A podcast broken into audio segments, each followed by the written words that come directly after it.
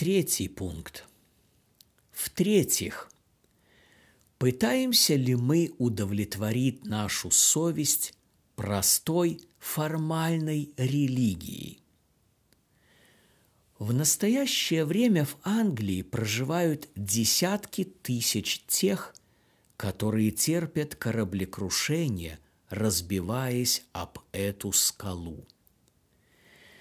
Как и фарисеи в прежние времена, они делают много шума из внешнего христианства, в то время как его внутренняя и духовная составляющая полностью пренебрегается – они тщательно посещают все богослужения в своем храме и систематически исполняют все обряды и постановления.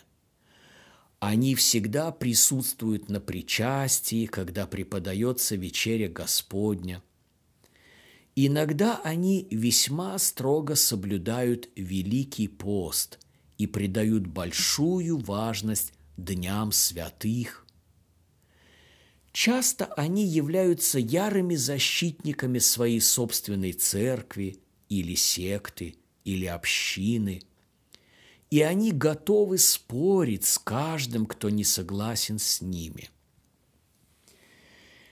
Тем не менее, при всем этом их религия не затрагивает сердца. Каждый, кто знакомится с ними близко – может с первого взгляда увидеть, что их привязанности направлены на земное, а не на небесное, и что они пытаются компенсировать недостаток внутреннего христианства чрезмерностью внешней формы. И такая формальная религия им реально ничего хорошего не приносит – они не удовлетворены.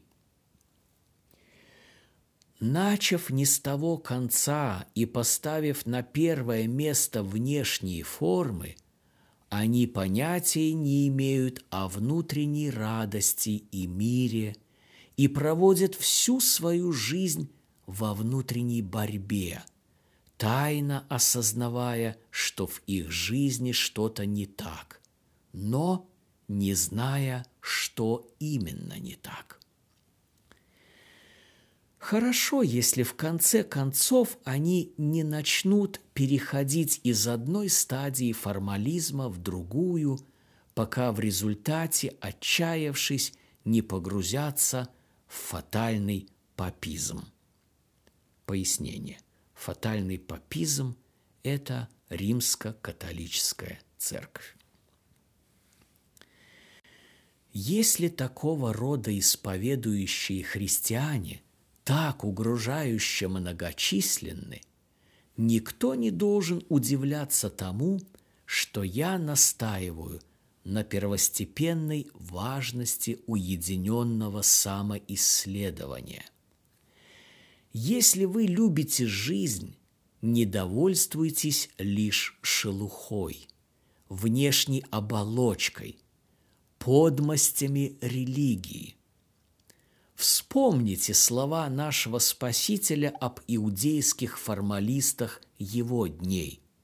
Матфея 15, 8, 9 «Приближаются ко мне люди сии устами своими и чтут меня языком. Сердце же их далеко отстоит от меня. Но тщетно чтут меня. Для того, чтобы наша душа попала на небеса, необходимо нечто большее, чем старательное посещение церкви и принятие вечери Господней. Средства благодати и религиозные формы по-своему полезны, и Бог редко делает для своей церкви что-либо без их применения, но давайте будем остерегаться опасности потерпеть кораблекрушение, разбившись о сам маяк, который показывал нам канал в Божью пристань. И еще раз я задам вопрос, как обстоит дело с нашей душой. Пункт четвертый. В-четвертых, получили ли мы прощение наших грехов? Немногие здравомыслящие англичане посмели бы отрицать, что они грешники. Возможно, многие сказали бы, что они не такие плохие, как многие другие, что они не были настолько испорченными и так далее. Но, я повторяю, немногие стали бы утверждать, что они всегда жили как ангелы – и никогда за свою жизнь не совершили, не произнесли и не подумали злое. Короче говоря, все мы должны признаться, что мы в большей или меньшей степени грешники. И как грешники виноваты перед Богом. И будучи виновными, мы должны получить прощение – или погибнуть и быть осужденными навеки в последний день. Поэтому славой христианской религии является то, что она обеспечивает нам то самое прощение, которое нам необходимо, полное, бесплатное, совершенное, вечное и окончательное – это ведущий элемент в хорошо известном символе веры, который большинство англичан учат наизусть еще в детстве. Их учат говорить «Я верю в прощение грехов». Это прощение было приобретено для нас вечным Сыном Божьим, нашим Господом Иисусом Христом – он приобрел это прощение для нас, когда пришел в этот мир, чтобы стать нашим Спасителем. Он жил, умер и воскрес из мертвых, как наш заместитель, ради нас. Он купил это прощение для нас ценой своей собственной драгоценнейшей крови – пострадав вместо нас на кресте и произведя искупление наших грехов. Но это прощение, каким бы великим, полным и славным оно ни было, конечно, не становится достоянием каждого мужчины и каждой женщины. Это не привилегия, которой обладает каждый член церкви просто потому, что он является членом церкви. Это то, что каждый человек должен получить для себя своей собственной личной верой. Завладеть верой, принять верой – и сделать своим собственным посредством веры. В противном случае, что касается лично этого человека, то тогда Христос умер напрасно. Верующий в Сына имеет жизнь вечную, а неверующий в Сына не увидит жизни, но гнев Божий пребывает на нем. Так написано Иоанна 3:36. Невозможно представить более простых и более подходящих для человека условий. Вот что сказал старый добрый Латимер, размышляя о вопросе оправдания. Нужно только поверить, и будешь иметь. Требуется только вера – а вера – это ничего больше, чем смиренное, искреннее доверие души, которая жаждет быть спасенной. Иисус может и хочет спасти, но человек должен прийти к Иисусу и поверить. Все те, которые веруют, становятся сразу оправданными и прощенными. Однако без веры прощения нет вообще. Здесь именно тот момент, который, боюсь, множество англичан упускают и оказываются в неминуемой опасности погибнуть навеки. Они знают, что нет прощения греха, кроме как во Христе Иисусе.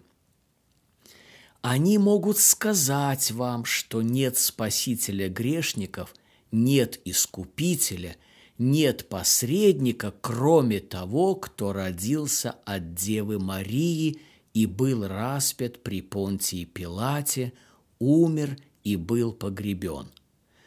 Но на этом они останавливаются и дальше не идут. Они никогда не доходят до того момента, когда они действительно овладевают Христом посредством веры – и пребывают во Христе, и Христос в них. Они могут сказать «Он Спаситель», но не могут сказать «Он мой Спаситель». Они скажут «Искупитель», но не скажут «Он мой Искупитель». Они скажут «Первосвященник», но не «Мой первосвященник». «Ходатай», но не мой ходатай. И таким образом они живут и умирают непрощенными. Неудивительно, что Мартин Лютер заметил, многие погибают, потому что они не умеют употреблять притяжательные местоимения.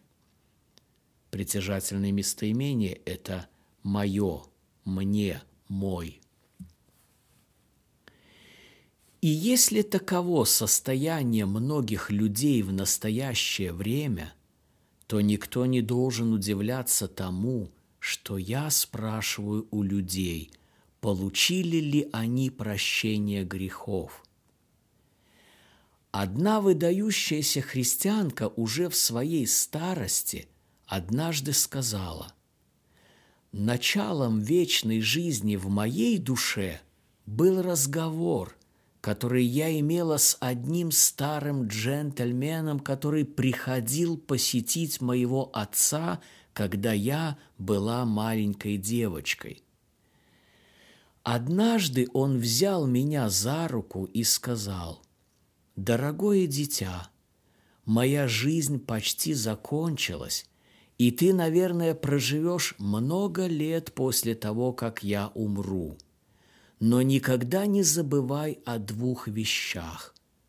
Первое – это то, что наши грехи должны быть прощены, пока мы живем. Второе – это то, что мы можем знать и чувствовать, что мы прощены. Я благодарю Бога за то, что я никогда не забыла эти слова – а как обстоит дело у нас? Давайте не будем успокаиваться, пока мы не будем знать и чувствовать, что мы прощены. Еще раз давайте, помня о необходимости прощения грехов, зададим себе вопрос, как у меня обстоит это дело. Пункт 5. В-пятых, знаем ли мы что-нибудь из собственного опыта об обращении к Богу? Без обращения не может быть спасения. Матфея 18.3 написано «Если не обратитесь и не будете как дети, не войдете в Царство Небесное». Иоанна 3.3 если кто не родится свыше, не может увидеть Царствие Божие. Римлянам 8.9. Если же кто Духа Христова не имеет, тот и не его. 2 Коринфянам 5:17 Кто во Христе, тот новая тварь. По своей природе мы настолько слабые, настолько мирские, настолько земные, настолько склонны к греху, что без радикального изменения мы не можем служить Богу и не смогли бы наслаждаться им после смерти. Подобно тому, как утята сразу после выведения – естественно тянутся к воде, так и дети, как только они становятся на что-то способными, тянутся к эгоизму, лжи и хитрости, и никто из них не будет любить Бога или молиться Ему, если его этому не научить. Высокого или низкого положения – богатые или бедные, знатные или простые, мы все нуждаемся в полной перемене. В перемене, которая является особенным служением Святого Духа. Называйте это так, как вам нравится. Новое рождение, возрождение, обновление – новое творение, оживление, покаяние. Но если мы хотим быть спасенными, мы должны это иметь. И если мы это имеем, это будет заметно. Чувствительность к греху и ненависть к нему – вера во Христа и любовь ко Христу, удовольствие в святости и стремление к ней, любовь к народу Божьему и отвращение к делам мира – вот признаки и доказательства, которые всегда сопровождают обращение. К несчастью, десятки тысяч людей вокруг нас ничего не знают об этом. Выражаясь языком Писания, они мертвые, уснувшие, слепые и непригодные для Царства Божьего. Возможно, год за годом они продолжают повторять слова символа веры, верую в Духа Святого но они не имеют ни малейшего представления об изменяющем действии, которое Дух Святой производит во внутреннем человеке.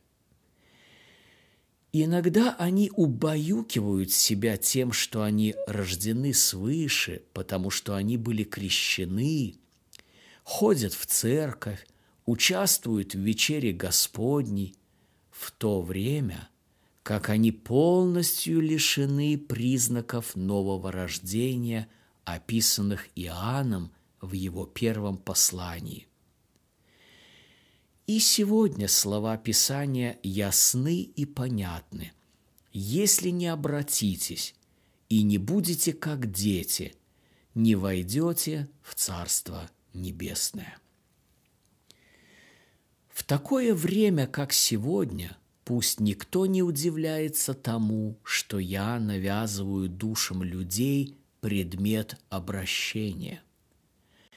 Несомненно, в такие дни религиозного возбуждения предостаточно притворных обращений. Но фальшивая монета – это еще не доказательство, что нет подлинных денег. Вовсе нет – Скорее, это признак того, что имеются ценные деньги, которые стоят того, чтобы их подделывали фальшивомонетчики.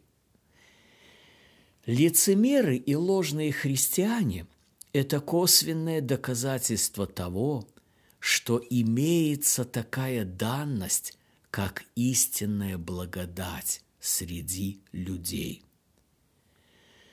в рассуждении об обращении давайте еще раз спросим, как обстоит дело у меня. Пункт 6.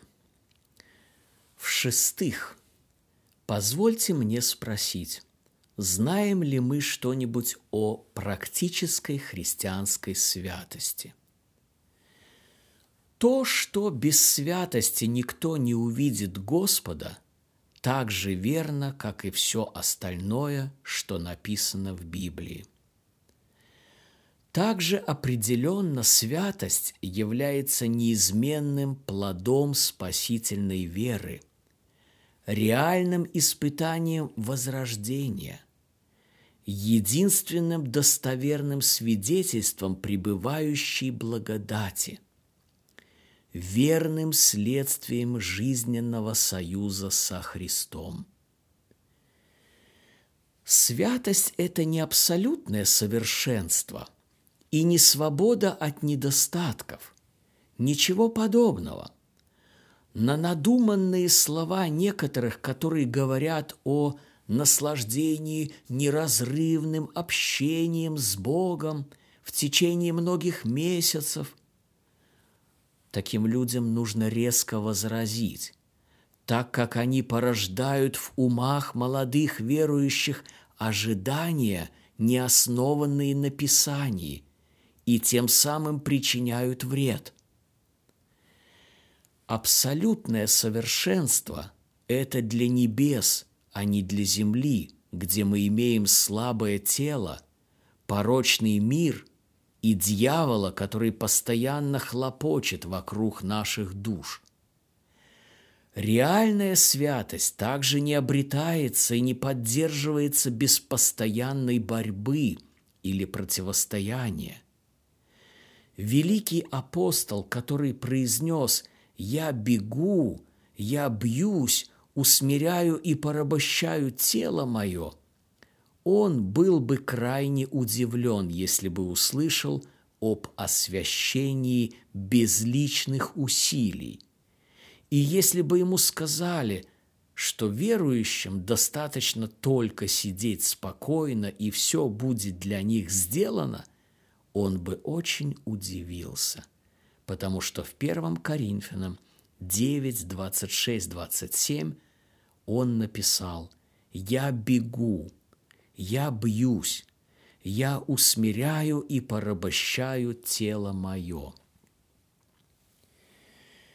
Тем не менее, как ни слаба и несовершенна святость самых лучших святых, это реальная – истинное явление, и ее характеристики такие же безошибочные, как свойства света и соли.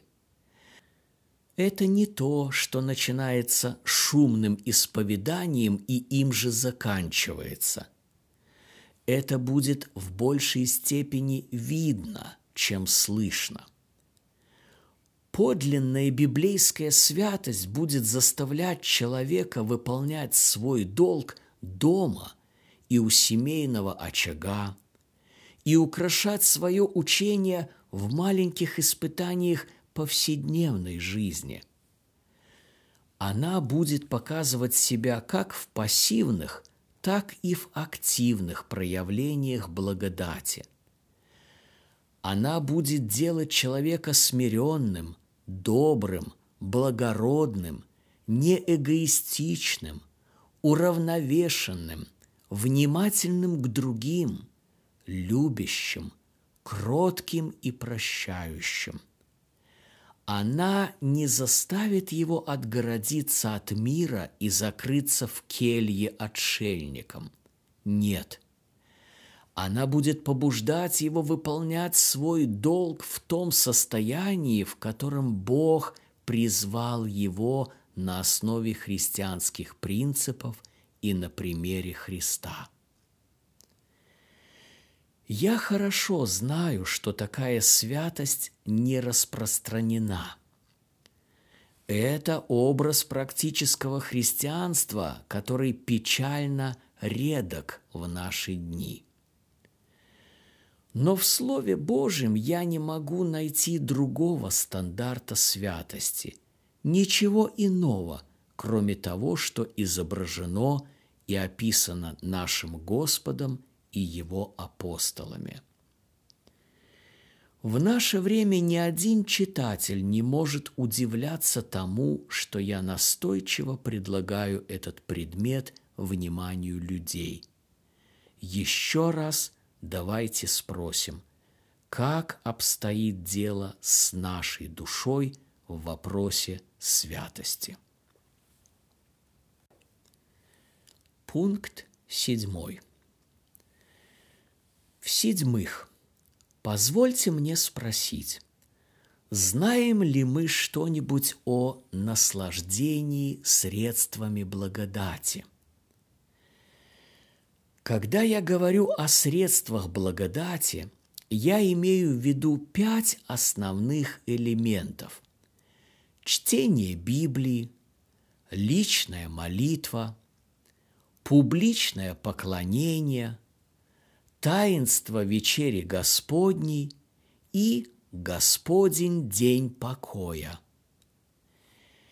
Это средства, которые Бог милостиво назначил, чтобы сообщать благодать сердцу человека через Святого Духа и поддерживать духовную жизнь после того, как она началась. Пока будет стоять мир, состояние человеческой души будет в значительной мере зависеть от того, каким образом и в каком духе он использует средства благодати. Слова «образ» и «дух» я употребляю намеренно и целенаправленно – Многие англичане используют средства благодати регулярно и официально, но они ничего не знают о том, как наслаждаться ими. Они придерживаются их из понятия долга, но без единой йоты чувства, интереса или любви –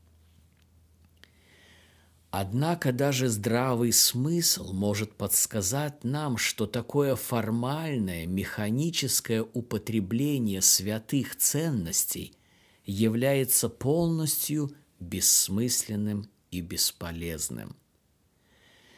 Наше чувство по отношению к ним – это по существу одно из многих испытаний состояния нашей души – как может человек научиться любить Бога, если он читает о нем и о Христе просто из обязанности, довольный и удовлетворенный тем, что он передвинул закладку в Библии на столько-то глав вперед?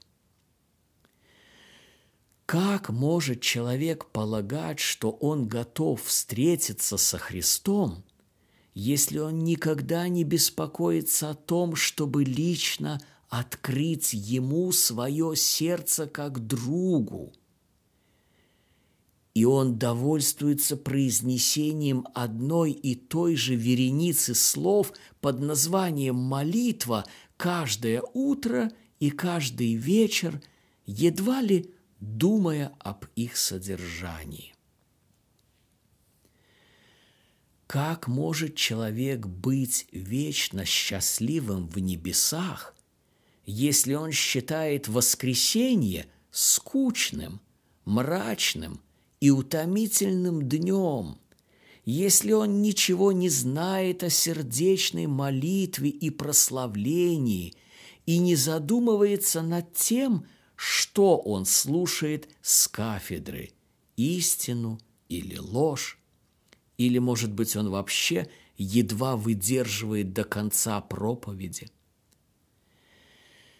Каким может быть духовное состояние человека, если его сердце никогда не горит в нем, когда он принимает хлеб и вино, которые специально напоминают нам о смерти Христа на кресте и о расплате за мой грех? Такие вопросы очень серьезны и важны.